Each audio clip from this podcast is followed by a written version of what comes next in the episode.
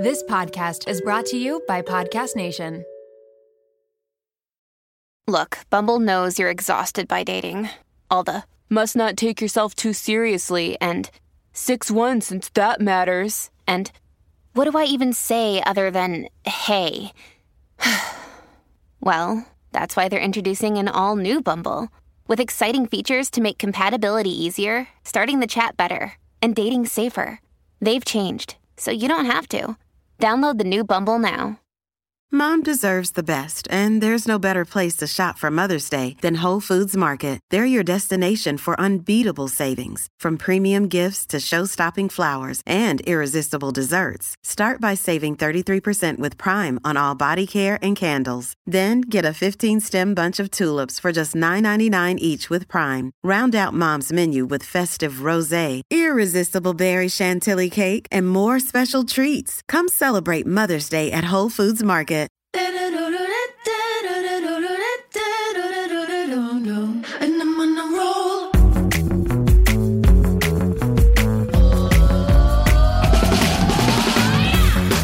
Welcome to the Mom Room Podcast. My name is Renee Reina, and I am definitely the mom friend you have always wanted. This is such an amazing episode, and it is an incredible story. Alana is such an incredible human. You are going to be blown away by what her last like year and a half has been like. To start, I will say she is the founder of the Mom Halo. It used to be called Moms TO, but she wanted to expand it to include moms that are outside of the GTA. So that's Greater Toronto Area. For those of you that aren't from Toronto, I know sometimes when I say GTA, people think I mean Grand Theft Auto. That is not what I mean. GTA is Greater Toronto Area. So they rebranded to the Mom Halo, which is this incredible community of moms. She started it in her living room years ago. After she had her first kid, she found herself lonely, depressed, and just not feeling like herself, which I think many of us can relate to that feeling. And she felt like she didn't have anyone to talk to with regard to being a mom. So she started this community. She went on Facebook. She invited a bunch of moms over to her house to drink some wine and have some snacks. 19 women showed up in her living room and had an amazing afternoon sharing all their trials and tribulations of motherhood. So, Obviously, she knew she was on to something that day. And so, Mom's TO and then the Mom Halo was born. So, in this episode, she talks about her journey on starting this amazing community, what it is right now, events that they have coming up. And then also, she talks about the charity portion of the Mom Halo, which is called Project Halo. Project Halo is on a mission to raise $1 million for a parents' lounge within Sick Kids Hospital, which is in Toronto. After her experience as a NICU mama with her youngest son, Henry, she realized that something that was really missing in the Children's Hospital in Toronto was a parent lounge. And she gets into her experience when she was waiting for her son to undergo heart surgery. And it blew my mind, especially during COVID when only one parent could go in the hospital at a time. It is just heartbreaking. So she tells us all about Henry's story. He had multiple heart surgeries, he was diagnosed with a rare genetic disorder. And as if that wasn't enough, her entire family, her nanny, her parents, her close family members got COVID. So she takes us through her entire story. It is unbelievable. You will be in shock at how strong she is, how well spoken she is, and also just honest. I love her honesty. I have known her for a while, and it was really great to sit down and chat with her one on one for an hour. So, without further ado, please welcome Alana Kayfetz to the Mom Room podcast. Before we venture into Henry's story, I thought you could tell people who you are, about your family, and then also why you started, which used to be Mom's TO, but is now Mom Halo. So, hi, my name is Alana Kayfetz. I am the founder of Mom Halo, and I have three kids, age four and a half, two and a half, and a one year old. You can hear some of them in the background now. We started Mom Halo. Actually, when I was pregnant with my first kid, Henry, I was doing all the things that pregnant parents do in their first time, sort of enjoying those moments that are really fun and thinking about all the wrong things, like what stroller do I really need, and taking a million bumpies of myself, and how cute can I look in this outfit with my little bump, and all the stupidities that we think are important. And then when I had my son Elias, who was born in 2016, I was like, that Mack truck hit. I say it's the Mack truck of parenting. It just, I felt completely bulldozed by this new reality. And I also have coined this idea of like the early days haze, which is everything is sort of mushed together. You don't know what has happened. You're trying to find the joy in the moments. It's kind of hard for most people that like breastfeeding thing is really bad and hard for most people.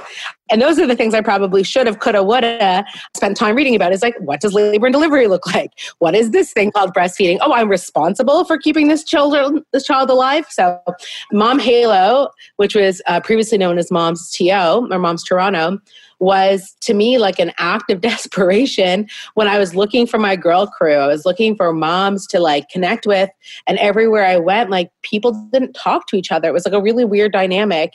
I come from a 12 year history of a community builder, a fundraiser, working in the nonprofit sector, have always sort of like been a gatherer of people and organizer of stuff.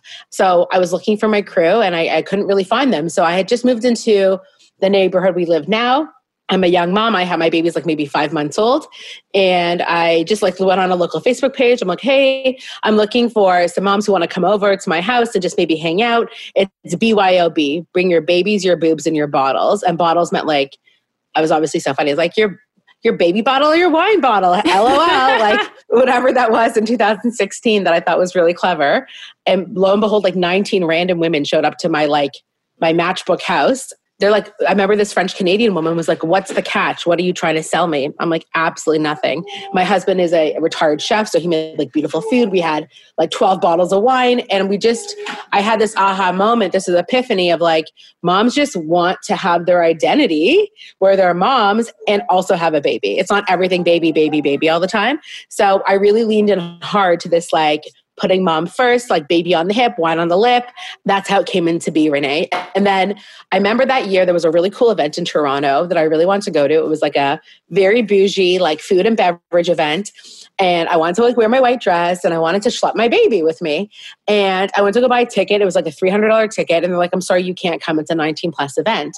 I was like, my baby is in a stroller. Like, you can't bring the baby. And I was like, F this shit. I'm going to create an event that looks and feels as beautiful, as bougie, that's all food and beverage where women can bring their baby. And that's how the first ever very mommy wine festival came to be was this like really leaning hard into finding a place where moms could come, be themselves, have a glass of wine, and hang out with their babies. Fast forward a few years later, and that's the creation of our community now, which is now known as the Mom Halo. We pivoted hard because we realized we were serving women with our virtual and digital content that were like very much outside of the greater Toronto area. So, very a Canadian following and we still sort of hit it hard with i would say like epic content that's both virtual and when we are in person really fun. And it's not about wine right? It's not about getting drunk and being fraternity girls. It's about permission right? It's about giving moms permission to say it's okay for you to be both. You can love being mom and hate being mom. You can exercise five days a week if that's your thing. Not my thing but if that's your thing and you want to drink on the weekends that's your thing. Like just do you. Like whatever you is, just do. So that's how it came to be where we are and where we're going. I love that you're like, I want to go to this event. Screw it. I'm going to make my own event. well, that's what it is, right? A lot of mom entrepreneurs or business owners who innovate in their motherhood is like, I saw a hole in the marketplace. You have one proof of concept of something working. And before you knew it, I think in 2017, 2018, we did 32 events. Wow. thousands of lives, thousands of moms coming to the coolest bars in the city. And that would have turned into it's like bars and restaurants you wouldn't you either couldn't get a reservation at that would shut per, like for us it was VIP exclusive. This is when Bar Raval just opened. This is when Piano Piano just opened. This is when uh, Susur Lee just opened. Matt Basile, who's actually coming over later today from Lisa Marie, just opened when restaurants in 2016 were like really taking off we were showing up with 30 40 50 60 70 moms. And mom the mom fest which is now mom fest which was then called the wine festival it was our answer to saying like we have a capacity issue which is everywhere we go we max out capacity. So let's see if we can get 100 moms together. Let's see if we can get 900 moms together. So since then we're going into our basically fourth iteration of this event and we're expecting honestly live we're going to do a live offer over a few days. We're expecting around 2500 people to come through the doors very covid safe but over the course of two days because the demand is there moms really want that piece they want that fun. They want to be able to say their baby is allowed to come. They want to meet other moms who are also at different ages and stages of parenthood but they also want to like shop pretty things and have their own life. And and smoke that joint or eat that pizza or do whatever you want to do like have have the carb you'll be okay you know? And that's what it was for me was creating these opportunities and experiences where we give moms a great day. That's it right? That was that simple. Give moms a great day give them a great night and without fail renee i think like that's what made us best in class is that the mission was so simple. We want to give moms a great day we want to give them a great experience and i think we've been able to deliver that repeatedly for sure. And so if people want to find it on Instagram, it's at mom, is it mom halo? Yeah, it's mom halo.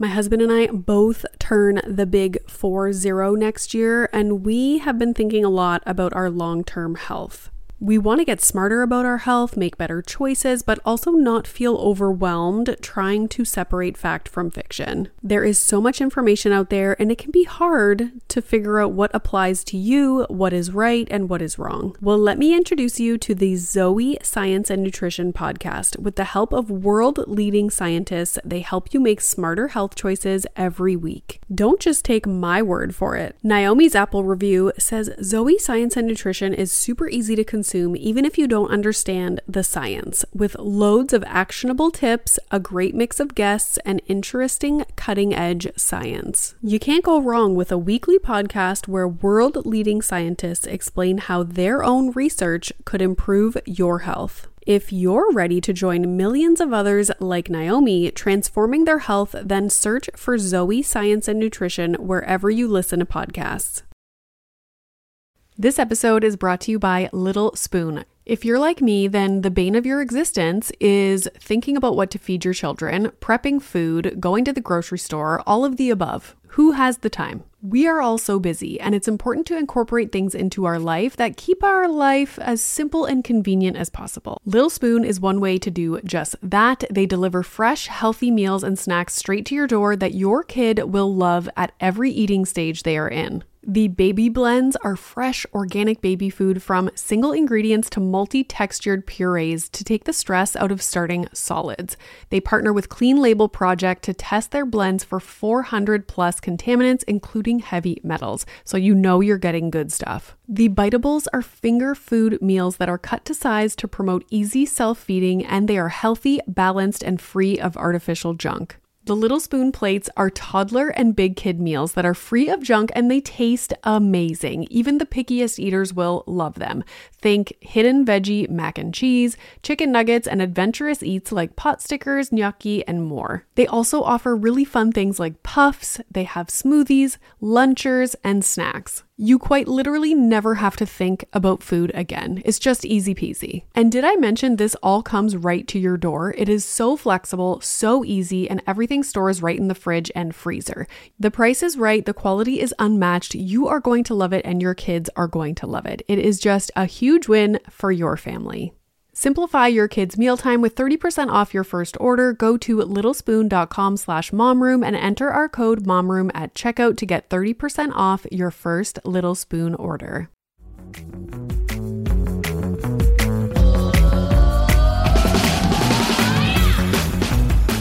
So, I wanted to talk a little bit about Project Halo as well. But before we get into that, I thought we could talk about Henry's story. So, Henry is your third and last child. Let's talk about his story. It is a whirlwind of a year or more than a year that you have been through. I've been following on Instagram, obviously. Can you take us to, because you were pregnant during COVID, during the quarantine time. So, can you take us back to your pregnancy and then to birth and kind of how learning about his rare genetic disorder kind of played out? So it's a good story, and I actually haven't told it yet, Renee. So that's interesting. So I got pregnant with Henry, and I've always wanted a big family. I've always wanted four kids. You know, each kid is sort of like oops baby you know we were only planning oops but we weren't not not planning we've had a few miscarriages here and there but i didn't really have like a like a traditional fertility journey the way that some people do when they're my age. I'm not super old but i'm older. You know we we got pregnant with henry and he was kind of a surprise a little bit.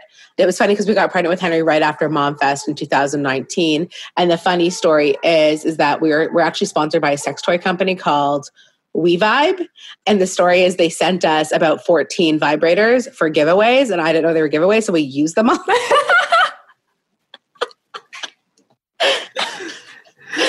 I test I tested all of them and oops. we call Henry our We-Vibe oops baby because uh. without the help of We-Vibe Henry would not be here. Anyways, I digress. So that's sort of our sense of humor too, right? Is a little bit raunch it's funny. Um, anyways, so Henry's our whoops We-Vibe baby, and I was pregnant during COVID, and that was sort of like, okay, you know, this is fine. Like I thought having three kids during a global pandemic was going to be the hardest thing I would ever have to do.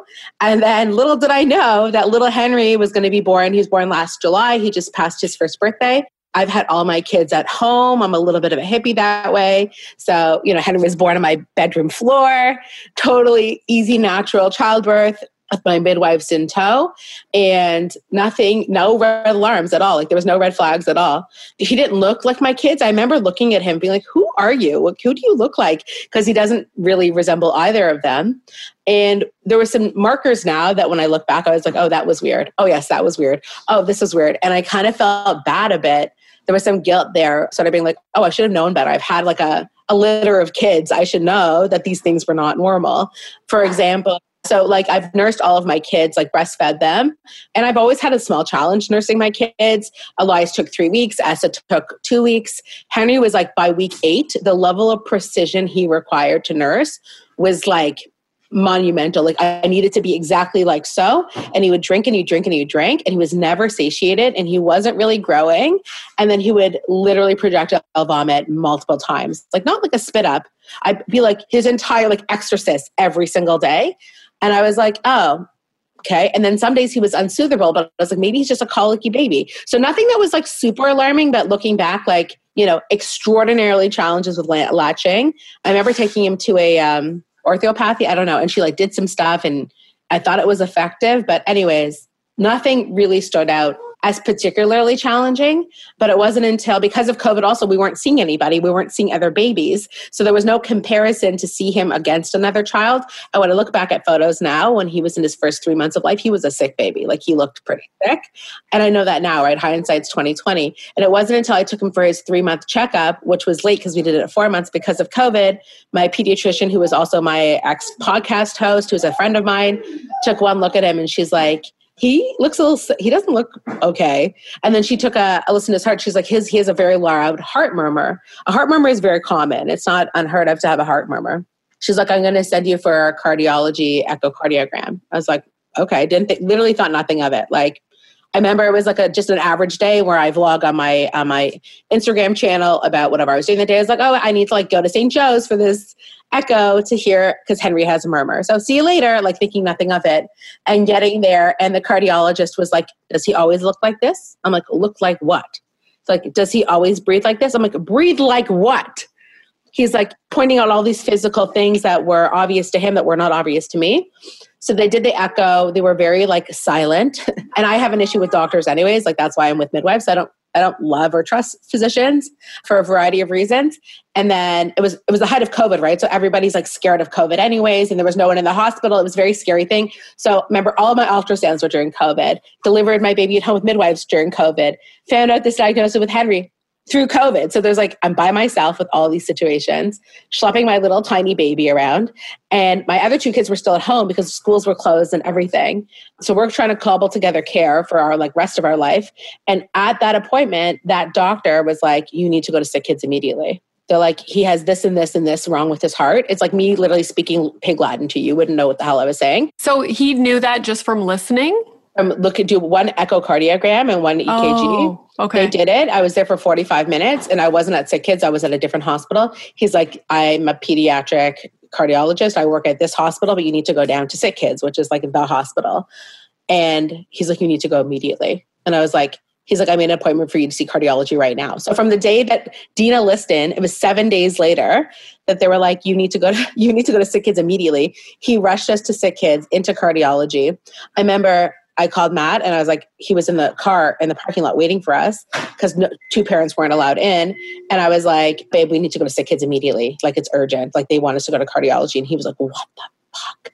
I literally started hyperventilating and crying. And as I'm leaving sick kids, I ran into two fans and followers who are like, Alana, are you okay? Like I see that, and I was like crying. I'm like, like, I'm so sorry. I follow you and I see you're crying. Like, anyways, I'll never forget running into those two like random women who both like happened to see me and they wanted to stop and chat. And I was like, I gotta go. And we literally rushed down to Sick Kids from St. Joe's, which is like a 20 minute drive. And I was like, oh my God, oh my God, oh my God, just like over and over again. And we got there, we went to cardiology. They did a full workup. And it was the first time I took photos of him with like the stickers all over his little tiny body. And he's just relaxing, not knowing anything that's going on. I'm literally having a complete mental breakdown because your kid goes from being completely healthy, only knowing normal, like healthy things, to being like, oh, I'm now in a cardiology clinic. Like this is what we're doing now. So the echocardiographs are like going off. I meet like a like a senior cardiologist. And again, does he always look like this? Does he always breathe like this? I was like, what? Breathe like what? Like I didn't see it. So now when I know, when I looked at him now, and now that I'm a pretty like sort of seasoned medical mama, everything was wrong. Like his breath was off, his color was off, his size was off. Like even the genetic markers are very, very, very subtle in his face, but they're there and I can see them now. It's one of those things that you never ever want to experience as a parent, but now I'm on the other side of it. So, you know, on the other side of this experience now is where okay, so from that appointment, cardiology's like, look, he's he's been alive for five for three and a half months. He has this particular issue called a PDA ligation. It's a hole in the heart between the two chambers of the heart, which usually closes within a week of being born. His didn't close. So was the reason Henry wasn't growing and the reason he was eating so much and puking is because he was burning so many calories. The heart was pumping too too much, so he wasn't growing. That's called failure to thrive, which is the first time I've heard that expression, which is mean they're super small and they don't meet their milestones. It's a disgusting term, but that's what it's called failure to thrive because they're not thriving. He said that's an issue. He also says that the aorta, which pumps blood through your body, was very small. So it's called a coarctation, a narrowing of the aorta. So those are the two things. And they're like, look, we're going to try to fix this and we're going to do it next week. I went from not knowing anything to finding out there's a murmur to having an echo to seven days later having our first surgery. So that was November 27th. On December 7th, we had our first heart surgery, which was called a thoracotomy. That's when they go through your back. So it's supposed to be le- less invasive and an easier recovery. And I'm having like a complete fucking meltdown. Like my kid is about to go into, is having heart surgery. Like what the fuck? So they go into the back a, it's called the schedule. Like, oh, we have an opening on this day. Like, just like it's just like Casually. the way that I like casual. Oh, we have an opening for this day. So they give you the waiver and you have to sign it. It's like these are all the risks, and in big letters at the end, the last is death, D E A T H, in big letters. And this like fellow comes in and he's like, you need to sign this paperwork, and I'm there by myself in COVID in a mask with my kid about to go into the operation. And that's the first time I had my first experience at Sick Kids checking in and being admitted as a as a family. So they do the surgery, and I'll never forget like just sitting in that waiting room where all the other families are there, and there's women fucking weeping next to me, and everyone is literally by themselves. There's no parent with another, and it's all moms primarily. I would say 98% is moms, all waiting. And there's literally like when you when you go to like I don't know I don't know, like when you're waiting for at the deli counter and like you're waiting for your number to come up, it's your kid's initials and it's like starting in progress over or like in recovery. It's three colors. So I'm just waiting for my little like HK to fucking like That's sitting there, Crazy. I'm just fucking sitting there. Anyways, the whole thing was so insane. And then they take them, the babies, into or anyone who's recovering to CCU or ICU is intensive care unit, or CCU is a cardiac, the cardiac care center. So when you hear on, on like the news about people being in ICU, I don't think people understand what the fuck an ICU is. 24/7 around the clock nurses who are normally there post operatively when somebody is literally on the verge of dying at any given time. That is what ICU CCU is. It's critical care. This isn't some like Grey's Anatomy hospital room where somebody's eating their pudding. They are on a fucking ventilator. They are like plugged in. They are not alive without these people. So that's where Henry was transferred to was CCU the first time. And I see my little kid come out and he's fucking tubes out of his face, tubes out of his arms, tubes out of every part of his body. He's so small. And I'm there by myself. So it was crazy. And that was the first operation. So then we go home. They send us the medicine. We were like discharged within six days. We weren't even there a week. And we were home. And I was like, okay, we need to handle this guy really carefully and, and watch out. We had to handle him really carefully. 10 days later, Henry is sitting in his bumbo chair that I obviously put on the counter, which I shouldn't have. And obviously, he falls out of the chair and smashes his head on the ground. 10 days post operatively. This is like late December. I rush him to the, I call 911, like get into an ambulance. We go to emerge. He's cognitively fine. Like they do everything they can for checking him out, but they bring down cardiology. And when you're a cardiology family, when you're a heart family, they're always checking their blood pressures and oxygen saturation. Those are the two things you're looking for. So this physician comes down and he does in the emerge, they check his blood pressures. And the way that they check their blood pressure is kind of old school. With a baby, they do what's called the four point blood pressure. So they do blood pressure on both arms and both legs. And what they're looking for is a gradient, which means a difference in blood pressures. So it's a little bit technical, but they found after we brought him to emerge completely separately that Henry's blood pressure, like his beats per minute, were 50 beats higher in his arms than his legs. So this means that they had done one part of the surgery, didn't think they needed to do the other part of the surgery. And the more invasive one is called the open heart surgery, which is where they cut the zipper down the front of the chest. It was in that emerge visit that they said, we need to do the open heart surgery. The first surgery didn't catch what we needed to do. It was one piece, we have to do the other one. So within two and a half weeks, Henry, at three and a half to four and a half months old, had two heart surgeries back to back.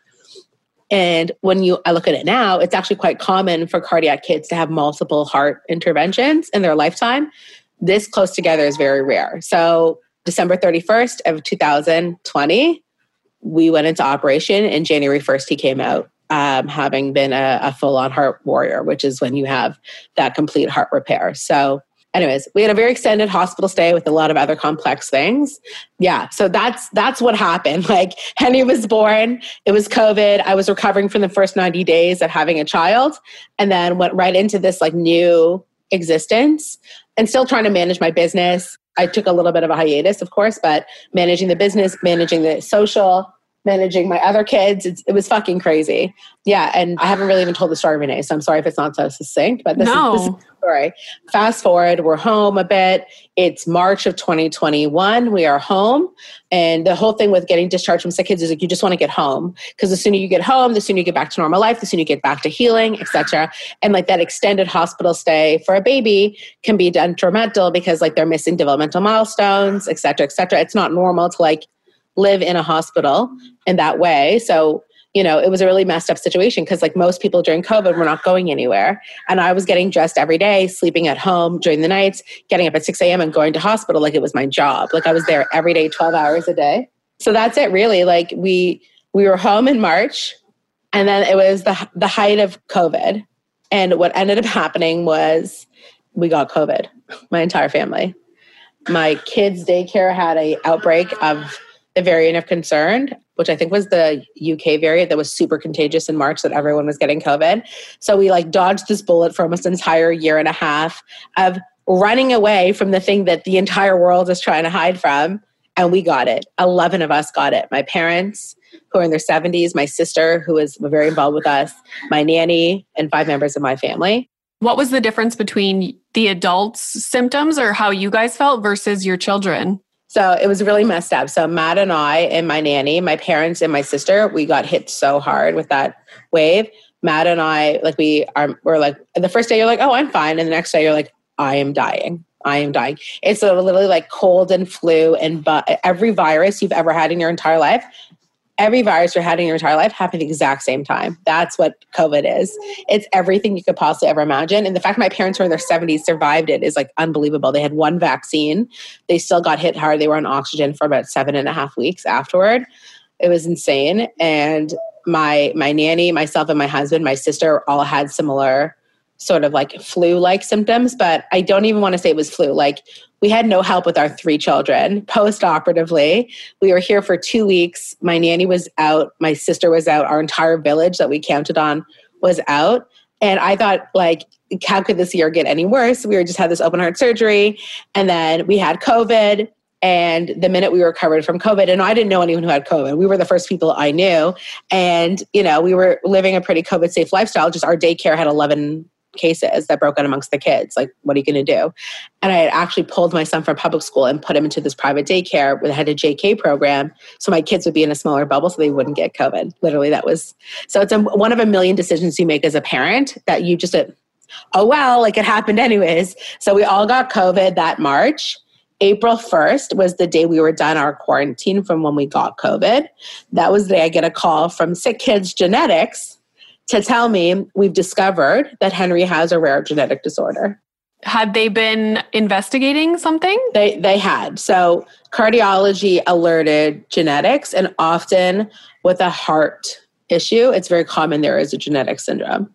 And rare genetic syndromes are extraordinarily rare because they're exactly that. Even though there's millions of people who have rare genetic syndromes, no two are the same. And often there are some similarities. And often what Henry had, which is the coarctation of the aorta, is an indicator of certain genetic disorders. We're not carriers, it's not passed down, there's no environmental issues. It's a random genetic mutation of one of the chromosomes. That's literally it. So while we were in hospital, the geneticists, I love them, but they're like the nerdiest people you've ever met. There's 15 geneticists in Toronto the pediatric geneticists are the sweetest most they're so sweet but they're like they're literally like mice. Like they they come into the room and you don't even they're like hello my name is dr so and so i'm here from genetics. We're just going to take a photo of henry and run it against our database. I'm like okay. Like never thought anything of it. And then because we had an extended stay this one geneticist came back. She's like hi i'm henry's mom. I just want to let you know we found this paper. Some of these findings look like henry just the baby looks like Henry. And they have this and this and this that Henry has, but he doesn't have all of these things. I'm like, okay, cool. So I started researching a bit about anything that they said could look like a rare genetic disorder. I started researching it. So this one very rare genetic disorder called Myhre syndrome is what Henry had. And it happened to be that sick kids could test for it, which is very, very rare. And it happened to be that this geneticist happened to find this one research paper from Harvard with a baby that looked exactly like Henry. So it's a blessing and a curse. We were at Sick Kids for 90 days in total. If we hadn't been there, we wouldn't have found the disorder. And many people who have this rare genetic disorder, it was only starting being diagnosed in 2012. Many people have lived their entire lives into their adulthood, or many people had lost children not knowing that this was was what they had. So Henry's one of the youngest people in the world to have this diagnosis. There's only six people in Canada with this diagnosis. There's less than 200 people on the planet. So he's one in 38 million with this diagnosis. And we're learning more and more about it. It's a connective tissue disorder. And there's all these things that are going to affect his, his ability to function and live. But we're hoping, and we have seen that there are many adults, not many, but there are adults who live in the world with Myhre who had lived into that point with a variety of challenges, but not knowing that they had this condition. The fact that we know allows us, I think, to have much more interesting opportunities for early intervention and us for also to know that he's not just a simple cardiac baby cardiac babies you fix their heart and they're repaired and they sort of live a very full life with henry because of the cardiac issue was a symptom of a larger condition. We are now learning more and more. And, you know, we're sitting here in August. So April, May, June, July, August. We've known for four and a half months about this condition. So we're still learning. And it took us about six weeks to process. So a Mother's Day of this past year is when we shared with our community and our family about Henry's condition because it took us some time to sort of process and digest what it had been and i'm still processing and digesting. So anything that happens now with henry i don't hesitate. If he has a freaking runny nose or a fever or he has a trip i don't we are going to sick kids. Like we are now a sick kids family. And that's how project halo which is now our charitable initiative came to be is that we really want to give back in a way that was really meaningful. And we had always done charitable initiatives but not to this magnitude.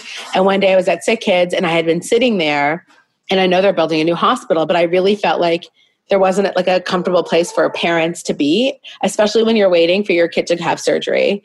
They have these waiting rooms and they're pretty sterile, and the places where families are at, you're not allowed to like check in to the hospital while your kid's in operation. They're not considered to be your kids are not considered to be admitted until they are post operative.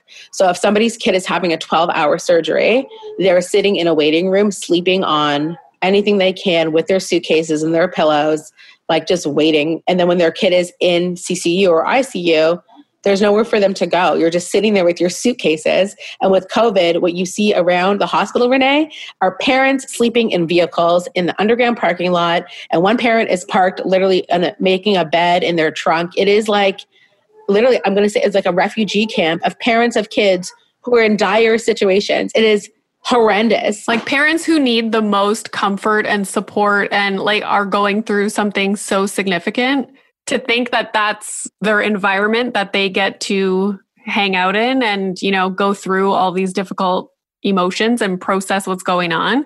Yeah, that's a problem. Or not even process. It is a problem. And it's not necessarily sick kids. That's just what the hospital policies are. So I was like, I want to build the sickest parent lounge where parents can rest and chill. And even when you're waiting for those surgical moments, that's one thing. When you're admitted and your kid has been living in hospital, I met parents whose kids are waiting for heart transplants. I've met parents who've been there 10 times. I met a girl who's had 29 surgeries. Like they have been there a lot. And it's not a place where parents get to really hang out. It's a place where there's so much catering to the kids and that's what it should be. Too magical and a kid doesn't even know it's happening because it's it's one of those situations that's so horrendous. But they have amazing therapy clowns and they have amazing spaces for kids to to be entertained and to be inspired. But if you're as an adult person going through and processing these things like you know it, it's it can be a really hard hard place to be. And i know they're working toward in the new hospital to create like new spaces that are super inspiring and beautiful and very much for parents. So that's why we committed to this million dollar fundraise by 2026 to create a space for parents that's really inspiring and beautiful and comfortable and full of dignity and pride and and and softness when you're like going through something super hard. So that's what our goal is for Project Halo. We're $100,000 in and we started in middle of March and we're hoping to continue to work towards that goal. Our mom community has been, our parenting community has been remarkable with this fundraising initiative. And now it's sort of built into the fabric of who we are as an organization, as we will always have this Project Halo. And once we've raised a million dollars for sick kids, we're going to raise another million for some another cause, whatever it could be. So this is our commitment for the time being.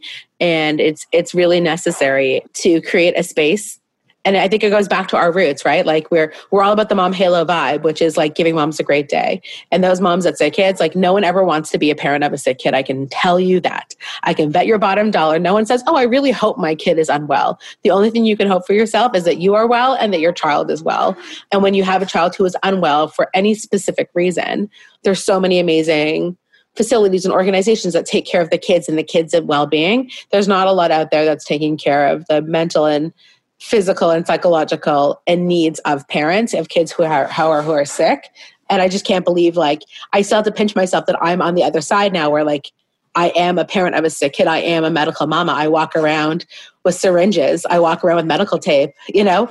So i'm a mom of a sick kid. That's that's what i am now. We're a medical family. I have an iv pole in my in my living room. Like it's you know i have a i have a stethoscope. I know how to do things that most parents will never even imagine that they have to do. And my kid is my kid's okay compared to other people's kids. And the grass is always greener, right? Like when I'm with people whose kids are able bodied who are completely healthy, they look at me and they're like, holy crap, how is she doing it? And I look at other families whose kids are extraordinarily challenged with when it comes to able bodiness or, or physicalities or rare genetic disorders or people who have terminal illness. You know, when you look at kids getting on the elevator at sick kids and you know they're going to the cancer floor, you're like, you can't help but but like you know your heart breaks a bit. When you see a parent walking around sick kids and you know that they're wearing the parenting badge that makes them an inpatient you but like you like everyone like bows their head to each other because you know like you're you're in it for the long haul. So that's the story more or less. I've never told it before renee. This is the first time i'm telling sort of the whole thing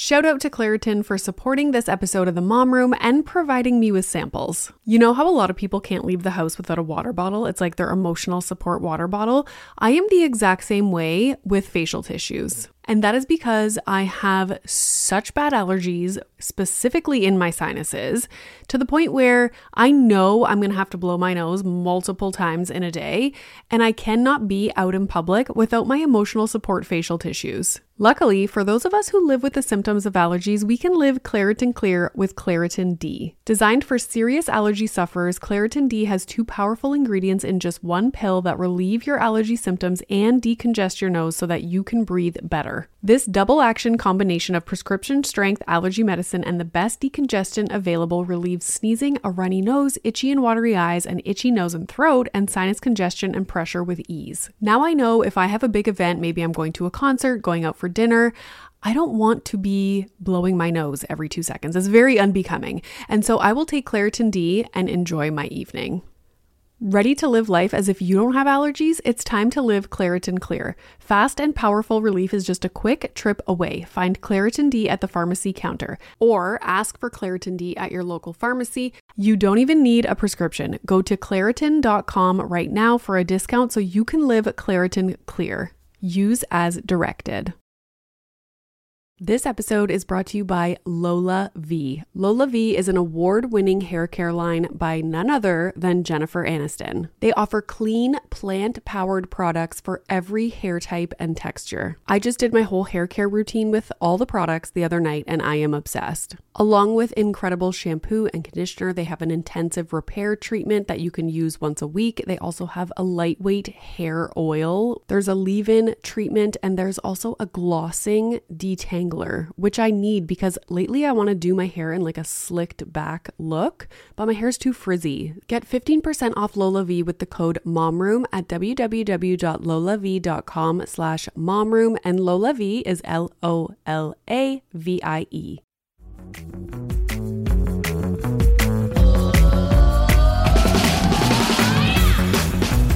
Like everybody needs to hear the story. It's a really important story. And I'm wondering if you have advice for parents who are finding themselves in a similar situation or someone who does have a child that's unwell and is struggling. Like, what are some things that you think are important for parents to do for themselves or advice on, on how to navigate this? My advice for how to navigate this is if you're somebody who has a recent diagnosis of any nature, look, I've been on the other side too, right? I've had a kid who's had a broken bone, like Essa, Essa, my second child, right before COVID, in February of 2019 or 2020, whatever it was. Don't remember what year it is. January 2020, Essa broke her femur and she was in a body cast from her nipples to her ankle. And I remember being like, oh my God, oh my God, how am I going to manage with my kid in a body cast? a broken bone like she was she was healed in seven weeks right so it's about perspective a bit i think you know when kids you know have a tumble or they get a, a skin burn or something like that it's like no one wants those sorts of things for their kids. Our job and our lives as parents, really, it comes down to two things is to make sure our kids are safe and that they're healthy. That's what our jobs are.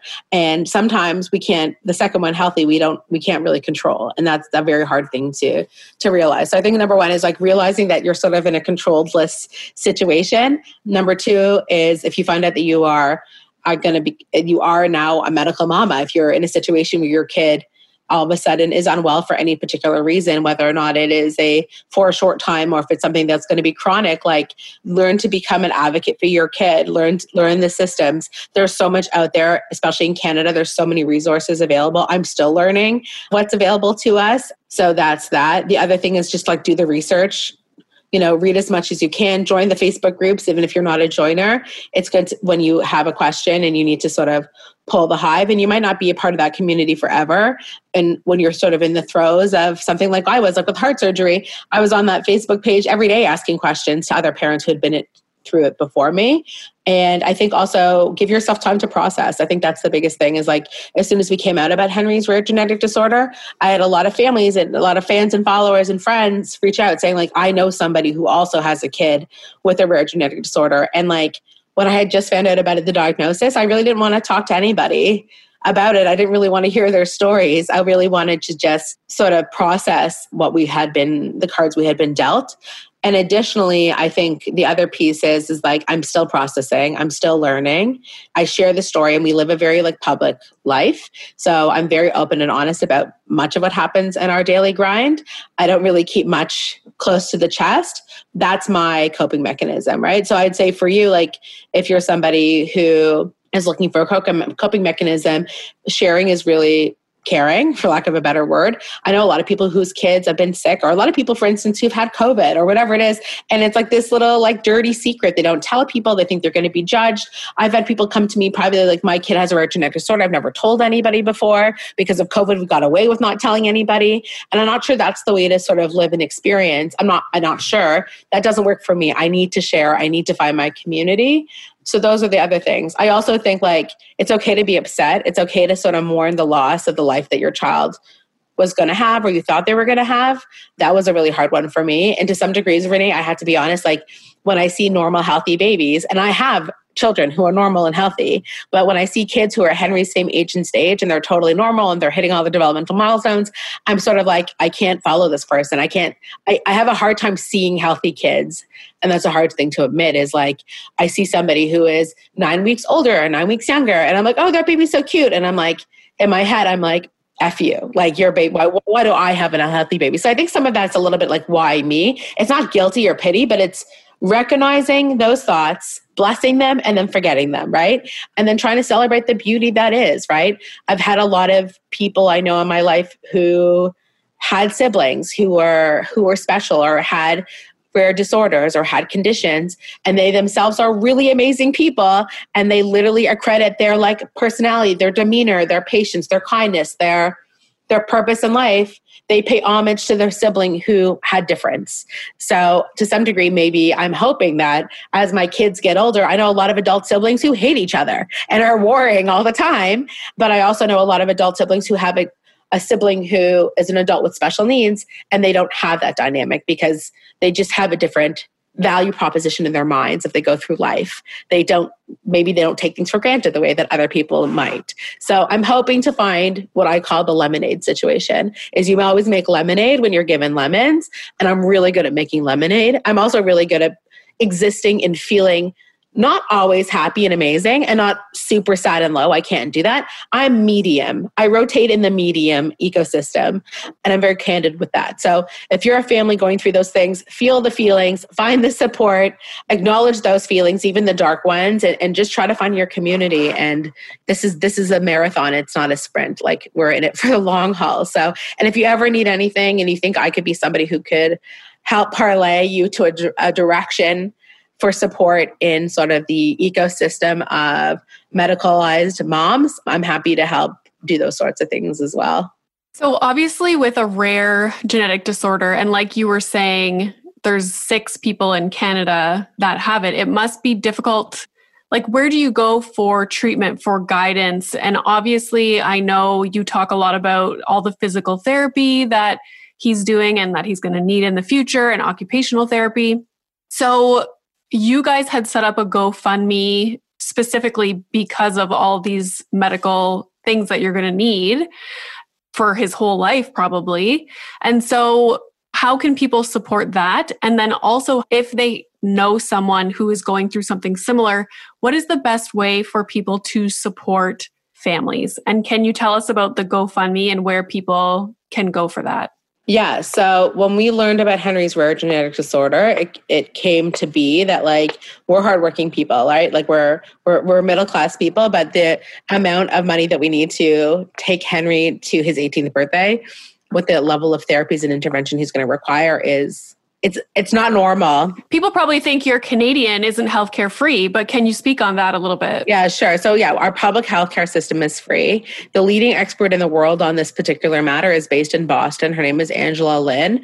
The foundation in the community is called the Ma- the Myhre Foundation, which I'm learning more and more about. And in order to go to Boston, if you want to go to Boston and like have a workup, it's for 3 days it's $30,000 just to go for the tour and to to meet all the specialists. And of course in henry's lifetime we're going to want him to meet the leading expert in the world.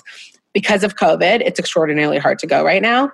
Because of the way that us hospital systems work they have a hard time seeing people out of out of state never mind out of country. And Myhre is quite actually common in the UK. There's about 36 people in Britain. There's people in Spain. There's people in some of like the Netherlands and stuff like that. So lots of international people want to see this one world expert, and she can only take on a certain amount of patients in a year. So we we're trying to like get closer to the community that being said, yeah, like Henry's in therapy three to four hours a week right now, and it's 140 bucks an hour for private therapy. That's what it is. Not all insurance covers it, and we maxed out within like two weeks of him being home. So yeah, our a lot of people do start medical GoFundMe to help with those medical bills. And I have to tell you, Renee, like we were overwhelmed when we announced on Mother's Day of this past year about Henry's condition, we were really uncomfortable with the GoFundMe. Like it was like an extraordinarily uncomfortable thing to be like, we need help and we need financial help. But that's what families need. They need fucking financial help. I mean, I mean, people were sending us Uber meals for like three months, which was awesome and so amazing. And I had this whole thing going on. My coping mechanism in hospital, which I didn't really talk about, was like every day when I was at Sick Kids for about three months, like our community was doing acts of radical generosity, whether or not it was sending food to the nurses or sending gifts to the nurses or arranging meals for the nurses. I literally had like a meal train going for probably weeks where the nurses of 4D were not bringing lunches because they knew that Alana's community was going to like supply dinner that week or whatever. So those things were amazing to like do things for the the people who help keep people alive at sick kids. And then on a personal note, it was a really hard thing to ask, ask for financial help and to realize like we are going to need this for a long time. So we set the goal of a hundred thousand. Actually, it was ten thousand dollars was the first goal, and we beat that in like 15 minutes. So we moved it up to $100,000, which we got to pretty quickly. We've now moved it up to $200,000 because we realize the money is going like we're spending it already on henry and his needs on his care. As i said we always wanted to have four kids. Henry will be our last child because he actually requires the care of like two or three kids. He's he needs one-on-one care all of the time. And then i had to, as a parent i had to make a decision right? Do i go to boston for a three-day tour of like meeting the leading expert or do i take $30000 and invest that into 12 months of physical therapy right now right? So those are the decisions i have to make and we have to weigh those decisions. So like i've pulled both of my kids uh, elias and essa my older ones out of any care facility and we're changing things up in order to make sure we can pour everything we have into henry for the next three years is our goal because we want to get him talking and walking and eating so that by the time he age he ages into a public school system we have the option to say like does he need to continue to have intervention for his entire life? And we just don't know. With Myhre syndrome, it's such a huge spectrum of, of able ability and disability. It's such a spectrum of, of everything from are kids verbal or nonverbal? Are kids are they vision impaired? Are they hearing impaired? Do they are they in a wheelchair? Are they in a walker? Are they it is such a huge spectrum. And you know the the research and the sample size is so small that we don't even know what we don't know yet until it presents. So we're, we're also you know we've met with a really interesting financial advisor who specializes with families with kids with special needs that's his expertise. And he said most people don't come to him until their kids are in their 20s and saying like oh my god like my kid is now grown through the system. I now have an adult child who is unable to manage like in the world. And now we need to start planning for them. He's like the fact that our child's not yet one when we first made the phone call to say we'd like to put away a little nest egg for henry or invest these things so that when he is 18 and 25 or whatever that he has those things in place. He was like you're making the right decision now with these things. So some of it is like immediate needs and some of it is long term needs. When i talk to sort of other moms and families who are in similar situations who are kids are way more severely disabled than us i said like how do people financially do this? And the answer is like people just live in debt. They just live in extreme amount of debt. Technologies like wheelchairs and stuff like that sometimes it's covered sometimes it's not. Hearing aids sometimes they're covered sometimes they're not. And this that stuff's really expensive. So on the ground like it is a huge financial I guess, implication of having a kid who is unwell, not to mention the emotional and physical challenges of just on us as a family. It's it's extraordinarily hard. And that's why we we set up the GoFundMe is and it will be open for his entire life. So at any given time, and we hope we now see our friends and families as sort of very invested in Henry's health. And we our plan is once a year we're going to give an update through our GoFundMe to anyone who's ever contributed. Awesome. That's amazing. Well, thank you so much for sharing this story. I'm sure lots of people are going to relate. And it's just nice, even for families who don't have a child with special needs or a rare diagnosis. I love sharing other people's stories because I think in parenting, we're so involved in our own kids and we're like, we have blinders on to what other people might be going through. So I love to hear stories and being able to share your story was an honor. And I'm so happy that you came on. Where can people find Mom Halo and how can they donate to Project Halo? Tell us everything where people can find you. All the things. Yeah, no, Renee, it's interesting you say that, by the way. I just want to remark on that one thing is like, I used to be somebody who saw somebody's kids who had special needs or who are unwell, and I couldn't see it. Like, I just had to go buy it. I didn't want to even think about a kid being sick it was too hard for me to see a kid who was unwell that I would just swipe right by. It's and uncomfortable. It's uncomfortable because you're like, you can't, you don't want to ever empathize or put yourself in the situation where like, holy shit, I never want to be there. So I challenge you, if you're watching this, like if you see something that is a difference than your life, it doesn't matter if it's race, religion, socioeconomic status, like, you know, there's a lot of stuff happening in the world right now. It's hard to see hard things, but I think if we want to grow and we want to learn and we really want to create a world that's different for our kids and we ourselves have to have empathy and look at things that are hard to see. So i challenge you to to stop the stop the scroll and look at something that might be a little bit uncomfortable. So that's number one. Number two if you are interested in learning more about our sort of vivacious and fun community the mom halo vibes check it out at mom halo is on our instagram. Our website's obviously at momhalo.com we run our big big annual event that's actually coming up called mom fest which is sort of our very big celebratory annual party, which is coming up this October and will happen again in May. So it happens twice a year. So is it in person now? We are doing we are doing person and virtual. It's called hybrid. We're doing one day live, one day virtual, and one evening live, and all very COVID policies in place. So yeah, we're going live. Where is it? It's going to be in Toronto at downtown on Peter Street at a place called Ricarda's. We've been there before. So the Sunday, which is the October 17th, will be a market with timed entries and reduced capacities, but all COVID friendly. The 18th will be all virtual conference style, like virtual panels all day on a variety of topics for all uh, different stages and ages of parenting. And then that evening, we're going to like a, a gala, like a Mom Fest Awards gala. And I say it's a air quote because it's a very ungala gala. It's just like a huge party with lots of things happening. And it's going to be very beautiful and really nice and very, very obviously reduced capacity because of COVID. So yeah, we're going live and you know, whatever, whatever the world will bring, our hope is to still be able to go live. We've planned, I've already paid for the venue. So we're going live and uh, we're just fingers crossed that everything will go as well as planned. We're going to do everything we can to protect our mommies and our kids and whoever attends. Yes, more on that. And those are all those places. If you want to learn more about Project Halo, you can, it's at Project Halo on Instagram, which is our charitable initiative. And what we challenge families to do is like just to fundraise any way you want. Some people started baking companies just to do this. Some women and parents did like garage sales. Some people spun up clothing businesses. A lot of people started sort of their own social enterprise as a way to participate in this. And that was sort of like a very interesting surprise is we're third party fundraisers for sick kids. And now we have all these third party fundraisers for project halo. And it's been remarkable to see people we call it like i call it like the the the bread money. Like people made a sourdough company and they're you know raised like almost $10000 from that. There's been a, a music teacher who does baby classes and she's at like $10000 just from pay what you can music classes every sunday. So people have really leaned in hard the community and it's a fierce love and dedication to this project. I think people really saw it because I was showing it as I was going through it. So they felt it. So that's Project Halo. And then if you want to know more about the GoFundMe, we can link it up here too. So thanks so much. Awesome. Okay. Yes, I will put all the links and the links to the Instagram accounts and everything in the episode notes.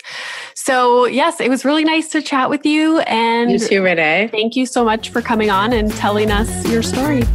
Bye. Are you looking for a podcast that'll make you laugh? You came to the wrong place. That's not us. That's not us. Well, it is. We are a husband and wife who chat about raw, real relationship Yeah, topics. like sex, Like money. like marriage and kids. But we're not afraid to talk about how your newborn baby probably isn't as cute as you think it is. If you're in need of entertainment while you're driving to work, because that sucks, we can join you in the suckage, kind of like being in your ear. Not physically. So if you want to laugh, Come check us Come out. Come check us out. brought to you by the Laughing Couple Podcast.